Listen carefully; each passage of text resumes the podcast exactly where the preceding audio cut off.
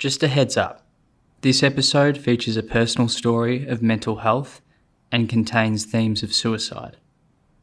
If this brings up distressing feelings for you, please contact the Beyond Blue Support Service.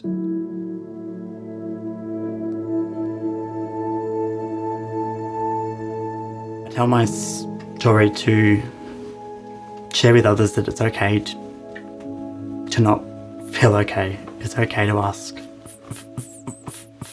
for help if everything's overwhelming. And it's okay to have bad days, months, or years, and there's always a light at the, the, the end of everything. I, I went a year without saying a word, and but today I'm as vocal as ever.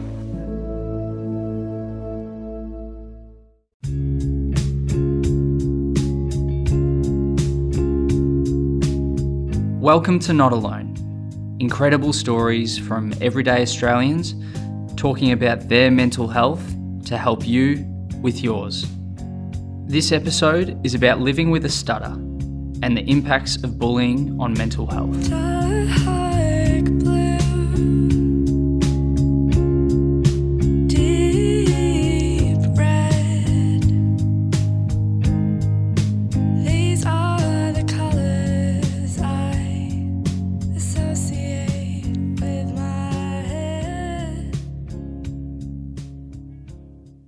Many people would say they know what a stutter is, but when you ask them to explain it, they pause, they think, and they realise they can't give you an answer.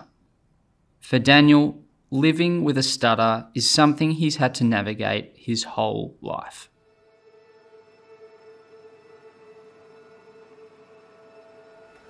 Yes, so a stutter is a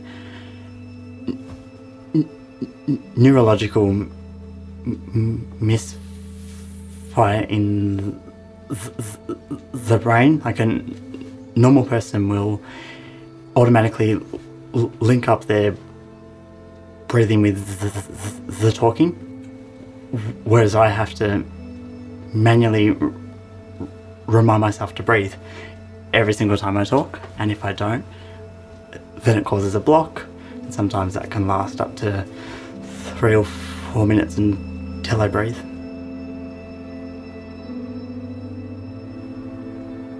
A um, is something that you're born with, if it's inherited or it's just a, a muck up of the cells in your brain and there's no cure, there's just therapy and treatment. Growing up, Daniel realised that life for people with speech impairments was different.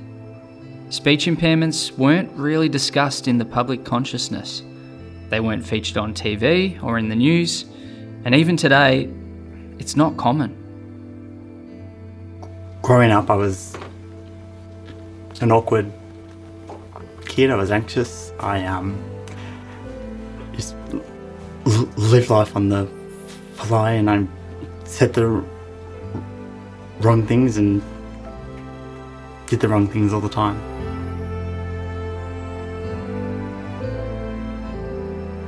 When Daniel started primary school, things didn't get easier.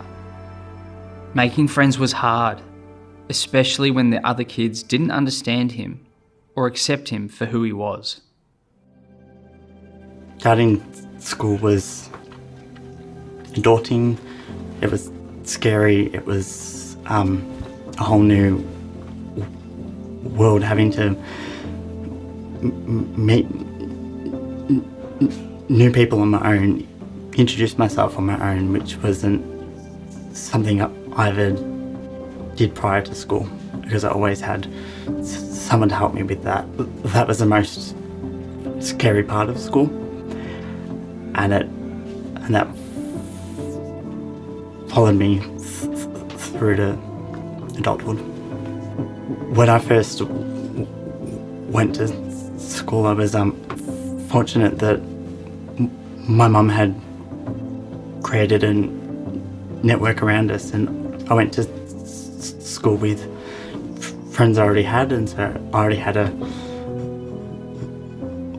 little friendship group in school, which then continued throughout primary school. But meeting new people outside that group was hard.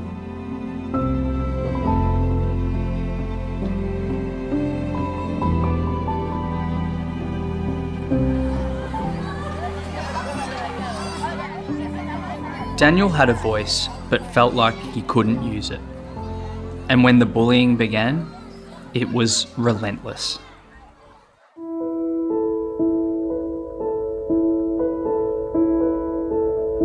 My first ex- experience of bullying was being ostracised for my speech impairment, not being able to vocalize myself as easily as other people, and being the, the only person in the school who had anything like this.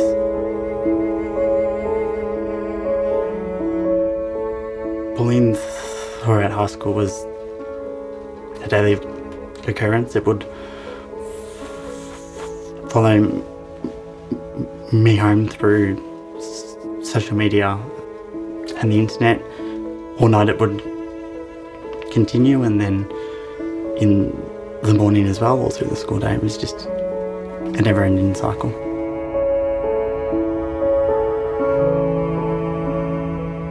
When I'd walk into school in the morning, it came to the point of just complete exhaustion.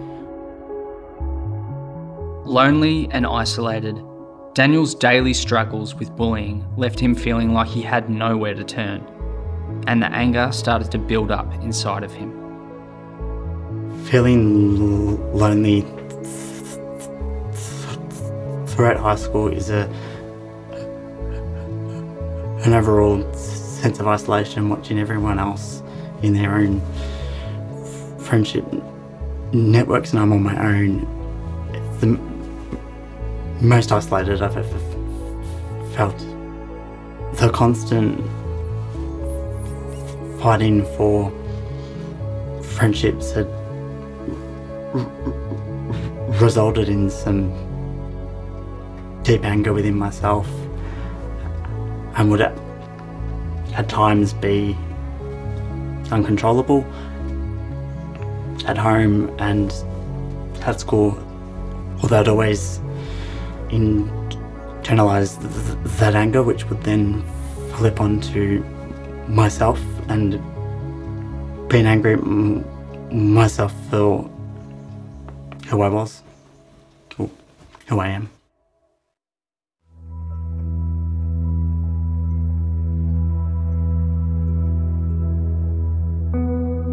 Internalizing these feelings took its toll on Daniel. Physically, he started having panic attacks, and mentally, an inner voice entered his head. And this internal monologue wouldn't leave him alone. Throughout my late primary years and early high school years, I developed an inner voice.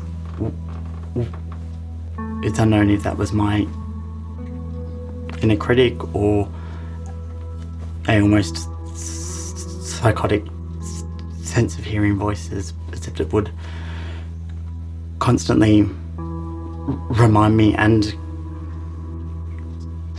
convince me th- that I wasn't good enough, that everything I did was r- wrong, and that I wasn't enough of a person to live and that I should end my life because of that. To have a voice that you can't use is a really the trapping feeling. It's an isolating feeling, and it's a worthless feeling. For 12 months, I didn't speak. I felt isolated, and trapped, and worthless without a voice to express myself. My lowest moment was the 21st of June 2016. I planned this as the last day of my life. The only reason I'm here today is because my mum ran after me and uh, held me down and convinced me that I'm I'm worthy, I'm loved, I'm respected.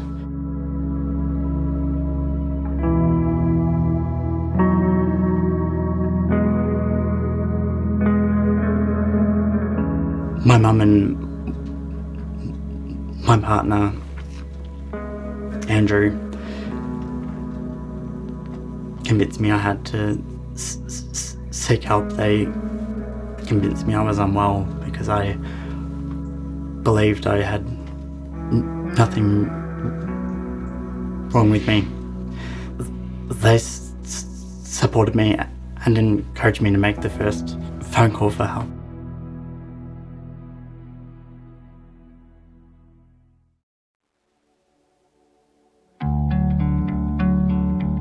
My biggest turning point for healing was being able to hop on the train on my own without the th- thoughts taking over. When that happened, that was the most amazing thing in my life at that stage. I thought, I can do this, I can live, I can overcome anything. With the people he loves firmly in his corner, Daniel took his first steps towards recovery. He rang his local GP clinic, booked an appointment, and was referred to a psychologist. Daniel was finally able to open up about how he was feeling, about how living with a stutter affected his confidence in social situations, about how the years of bullying affected his sense of self, about everything. After being diagnosed with anxiety and depression, Daniel started taking medication and began cognitive behavioural therapy, sometimes referred to as CBT. For our listeners who are new to CBT, it's a treatment which recognises that the way we think and act affect the way we feel. In Daniel's case, a therapist worked with him to identify the thoughts and behaviours that he found unhelpful. His therapist then supported him in replacing them with new ones that reduced his anxiety. I was now, for the first time in a long time, I was actually living rather than surviving. I was noticing the positives in life and not just dwelling on the negatives. One way I was able to move through the negative thoughts, which helps me today, is just imagining all my th- th- thoughts, bad and good, as clouds in the sky just passing by, and they can be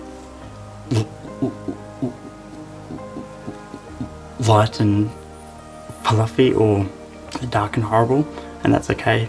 But it just puts everything into perspective and just reminds me that I'm more than my thoughts.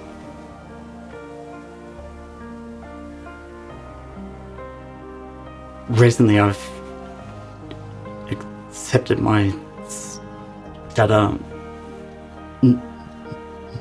not as who I am, it's as a quirk. It's just a small part of me. I tell my story to share with others that it's okay to, to not feel okay. It's okay to ask for help if everything's overwhelming.